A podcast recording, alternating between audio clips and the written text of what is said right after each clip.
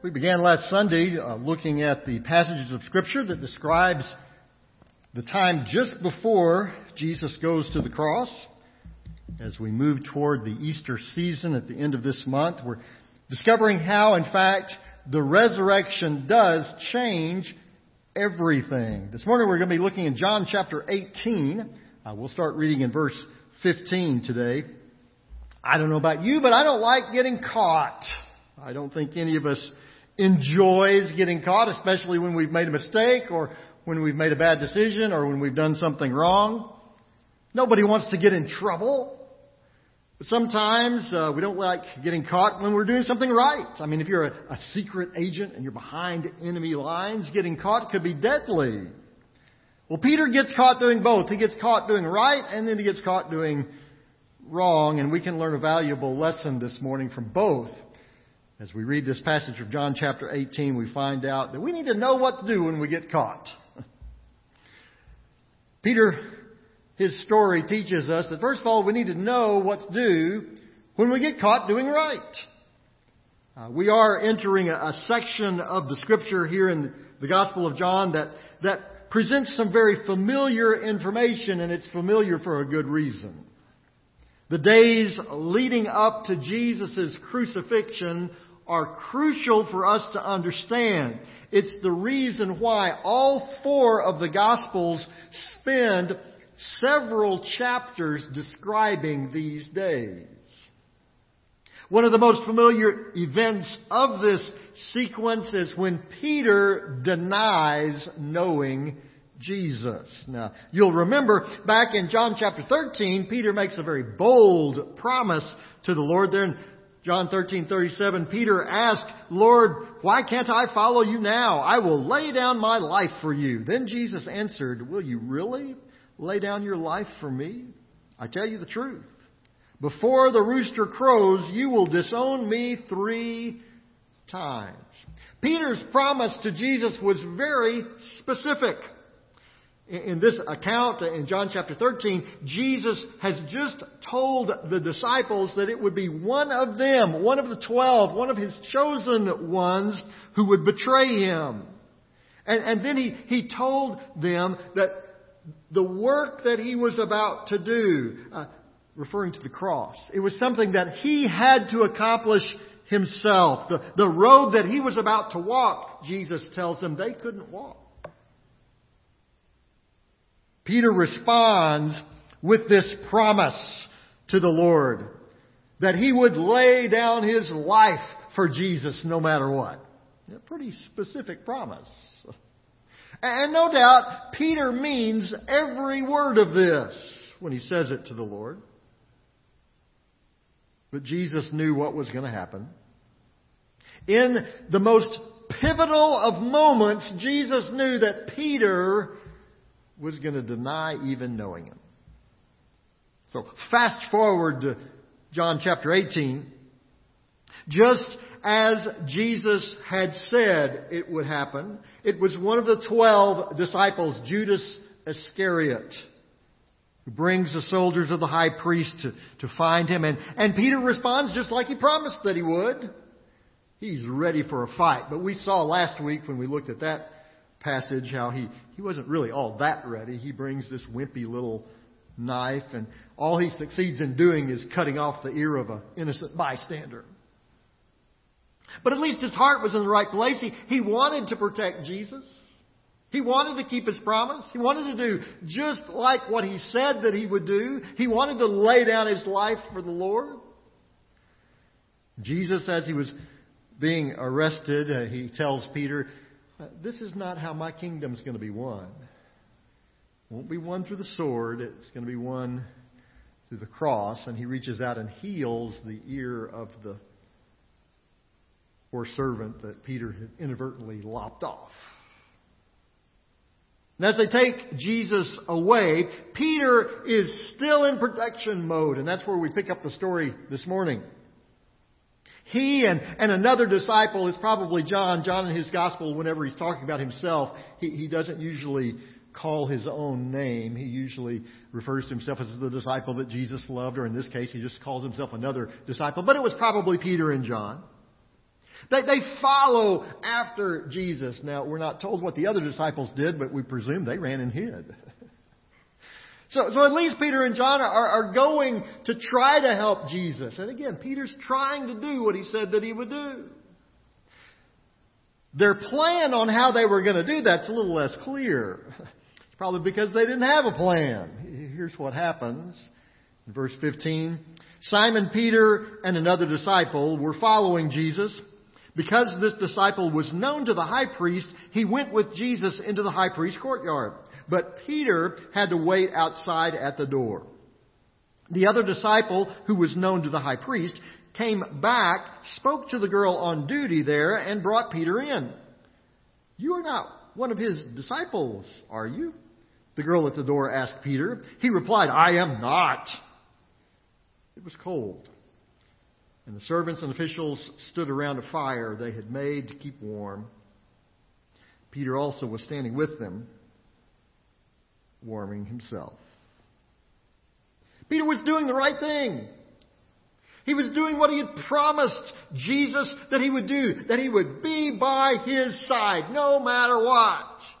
Or, or, at least he would be following at a safe distance behind him. but at least he was there. John is able to get into the courtyard because he knows the high priest. And then he tries to convince the, the servant girl, who's apparently kind of acting as a, a buffer, keeping some of the riffraff outside. He asked her to go ahead and let Peter in too. But then Peter gets caught. This little servant girl asks him, oh, you're, you're one of the disciples, right? Uh, now, this probably wasn't all that threatening, to be real honest. The girl had recognized John, too. She let him in. So it, it's not really all that unusual or out of bounds or even really all that threatening that she asked Peter, Aren't you one of his disciples too? She didn't do anything to John, so she probably wasn't going to do anything to Peter. But Peter, in the moment, caught doing something right, standing by the Savior, doing what he promised he would do, Peter says, No, you're mistaken. Not me. I'm not one of those guys. Peter fails the first test of what to do when you get caught doing right. We've all been in the very same situation.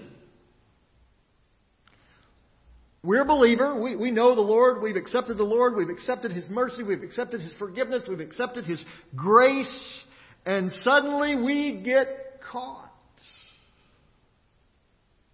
We know we're a believer. And we know that the people that we're with know that we're a believer. But we have to make a decision. Because in that, in that moment, whatever it is, if there's an off color joke being told, if the, the crowd is making a decision to do something we know we shouldn't do, uh, whatever the situation may be, we, we have to make a decision. If we stand up for our faith, it might get ugly. We, we might put ourselves in a, in a bad position. We might be embarrassed. We might look, be looked down upon by the others. And in certain circumstances, we might even put ourselves in danger.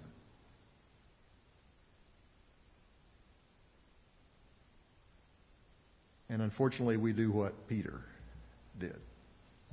Caught doing the right thing, caught being a believer, caught being one of the Jesus crowd, we make the decision to deny. Now, now before we face those times, and all of us will, we, we all have, and, and we're going to face them again. One good exercise to, to go through is, is to, to Put yourself in Peter's sandals and, and ask yourself, what would I have done if I was Peter? My guess, if we're honest, most of us probably would have done the same thing.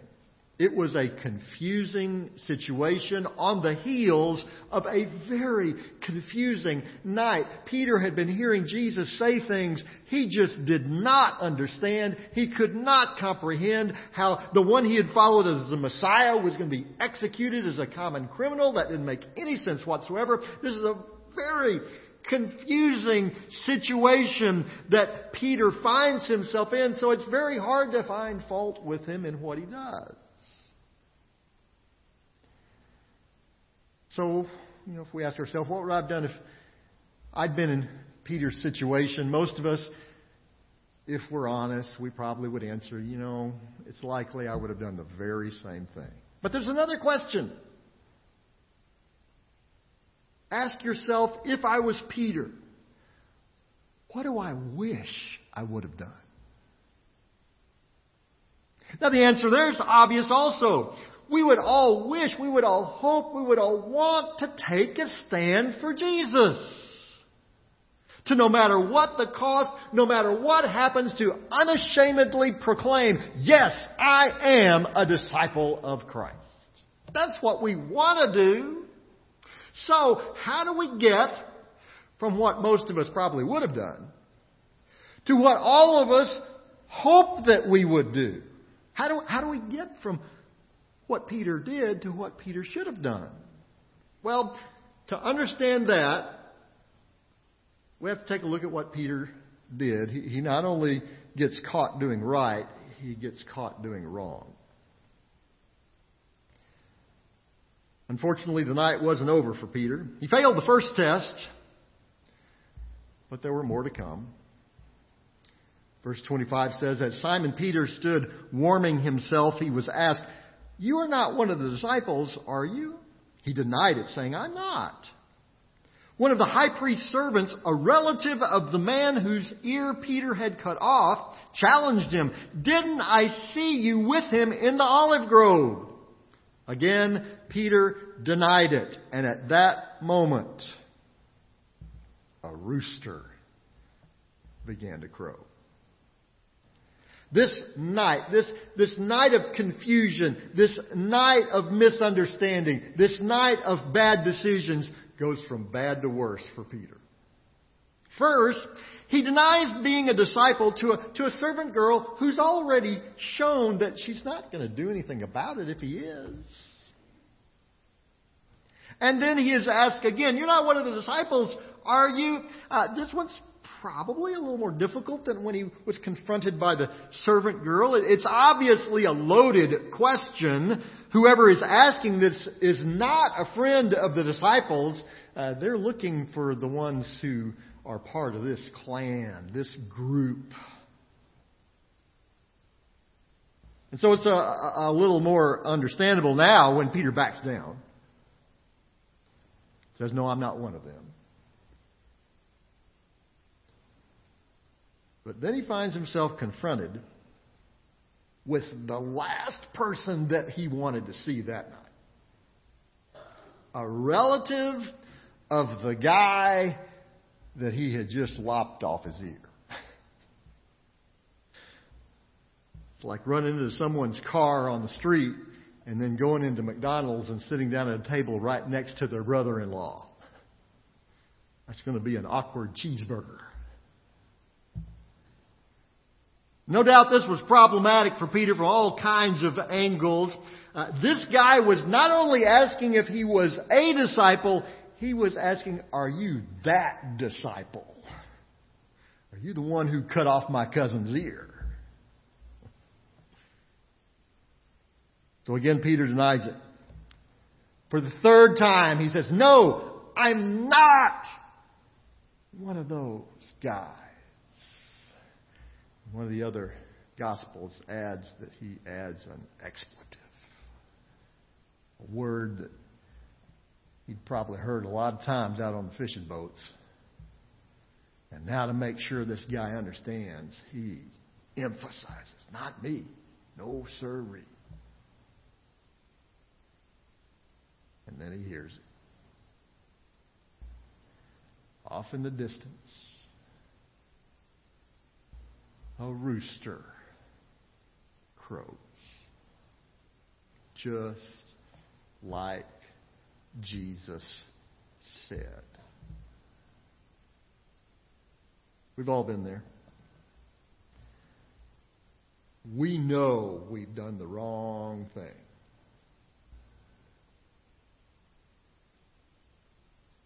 And we know that people around us know that we've done the wrong thing. And now we are caught red handed. Interestingly, all four Gospels record this incident about Peter. There are other very interesting, very important instances in the life of Christ, in the life of disciples, that, that not all the, the Gospels will, will, record. Some of them, just one of them will record, some two, maybe three, but not all four. There, there, there are some instances that all four record, but, but actually, it's usually just the big ones. You know, the, the significant events, the, the, the, theologically important events. But all four Gospels record this story about Peter. You ever wondered why? Why, in all four of the Gospels, do we see Peter at his worst moment? Because later, we see Peter at his best.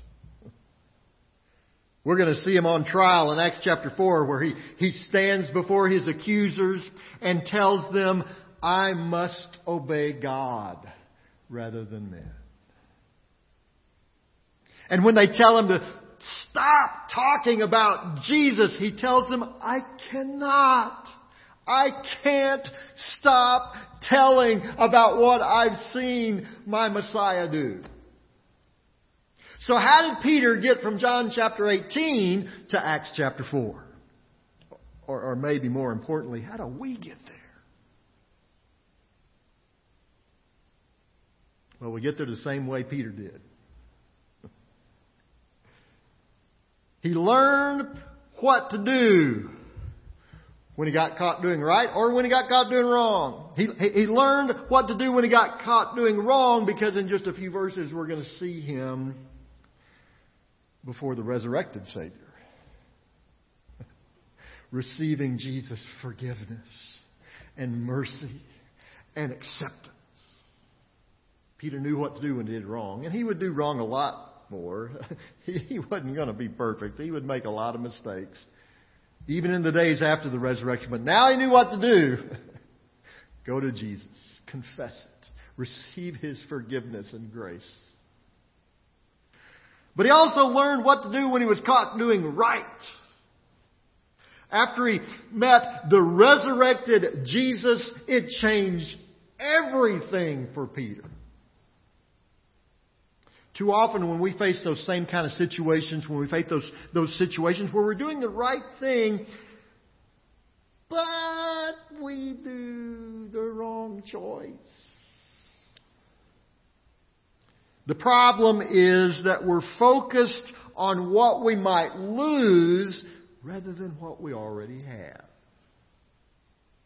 In John chapter 18, Peter was focused on what he might lose.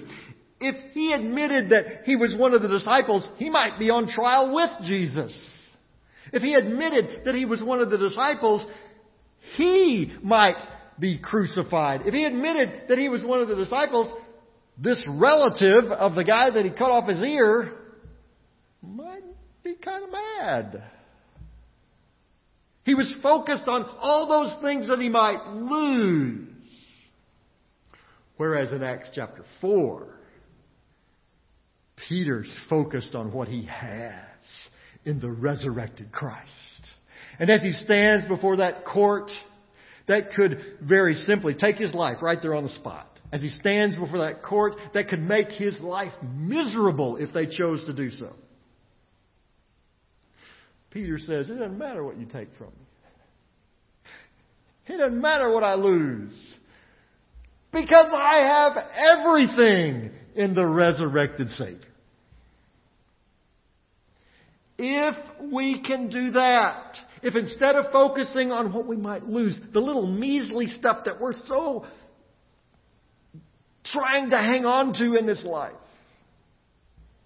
if we instead of focusing on that would focus on what we already have in Jesus, we would discover exactly what Peter discovered. The resurrection changes everything. When we're wrong, we'll find forgiveness in the resurrected Christ.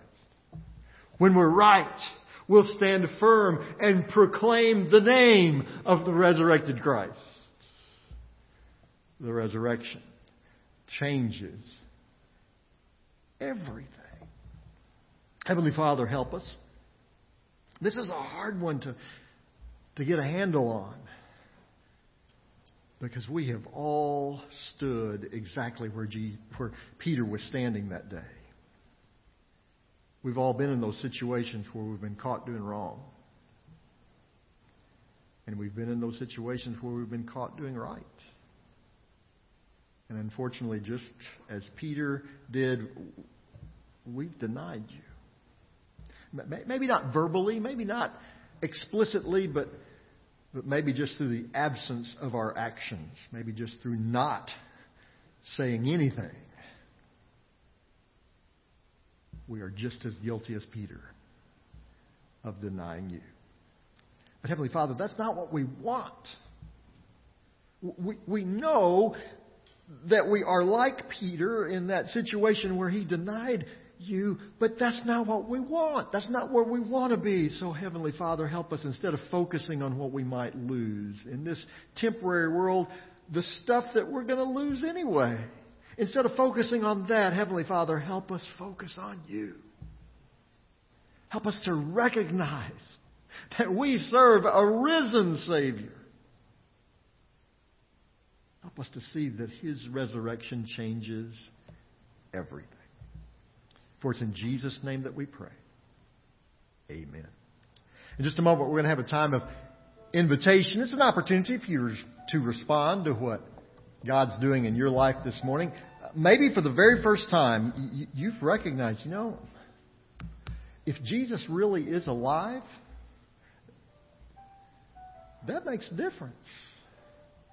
This isn't just a story. This isn't just some tall tale. This stuff is real. And I need something real in my life. And suddenly you've recognized your need for Jesus. And we want to tell you the, the extraordinary, wonderful good news that Jesus came for you too. He died on the cross for you too. He, he rose from the grave for you. We want to share that with you today. How the resurrection can change everything in your life today. Now, ordinarily, we'd invite you to come up here to the front and uh, sit down with you and show you in the Scripture the wonderful promises that, that Jesus has for us. That, that, that if we confess our sin to Him, He forgives us, He, he cleanses us. He gives us everlasting life. And He proved that, that He alone could do it because He rose from the dead. We can know we can have everlasting life too. He can be your Lord and Savior today. We, we, share that all with you. We can't do that personally right now because of the pandemic situation, but, but we still want to do that. Uh, so right before you in the pews, there's a, there's a connection card, a little white card that's there in the, You'll see it there in the pew racks before you. Just take one of those, uh, write down your name, some contact information, and just say, hey, I, I want to know more about Jesus. There's a checkbox you can check, or you can just write that on the card. And then as you leave this morning, just drop it in one of the baskets, and, and we'll be in contact with you very soon to, to let you know how you can know this resurrected Christ who changes everything, and how he can change everything for you too. Maybe there's some other way that, that God is leading you this morning. Maybe you're looking for a, a, church family. You know the Lord, but, but you know that, that having other believers around you can be an encouragement that you really crave in your life. And, and, and we want to be that for you and can be that for you and will be that for you here at National Heights. And we can share with you how you can do that. Again, just give us some contact information. There's a box you can check. I, I want to join National Heights Baptist Church, or just write on there. I want to know more about your church, and drop that in the basket, we'll do that. If you're watching us online, there's a digital form of that very same connection card. It's at nationalheights.org backslash hello. And that link is found right there on our Facebook page. If you're watching us on Facebook, if you're watching on our website, it's just below where the video is. Follow that link and We'll be glad to send that information to you as well. Just indicate some contact information and let us know what you're wondering about. If you're wondering about, hey, how can I know Jesus? Just, just there's a place where you can write that or a checkbox you can check, or I want to know more about how to be a part of your church, place where you can check that or just type that in. Send that our way and we'll be in touch with you as well. Maybe this morning you, you just have a prayer need. Maybe there's something in your life that you really want to bring before the Heavenly Father, and you would really appreciate some other believers praying with you. On the reverse side of the, the physical form, or at the very bottom of the digital form, there's a place where you can record a, a prayer request, and we would be honored to be praying with you in the week to come. In whatever way God is leading in your life, you listen, responding to His call this morning as we sing together.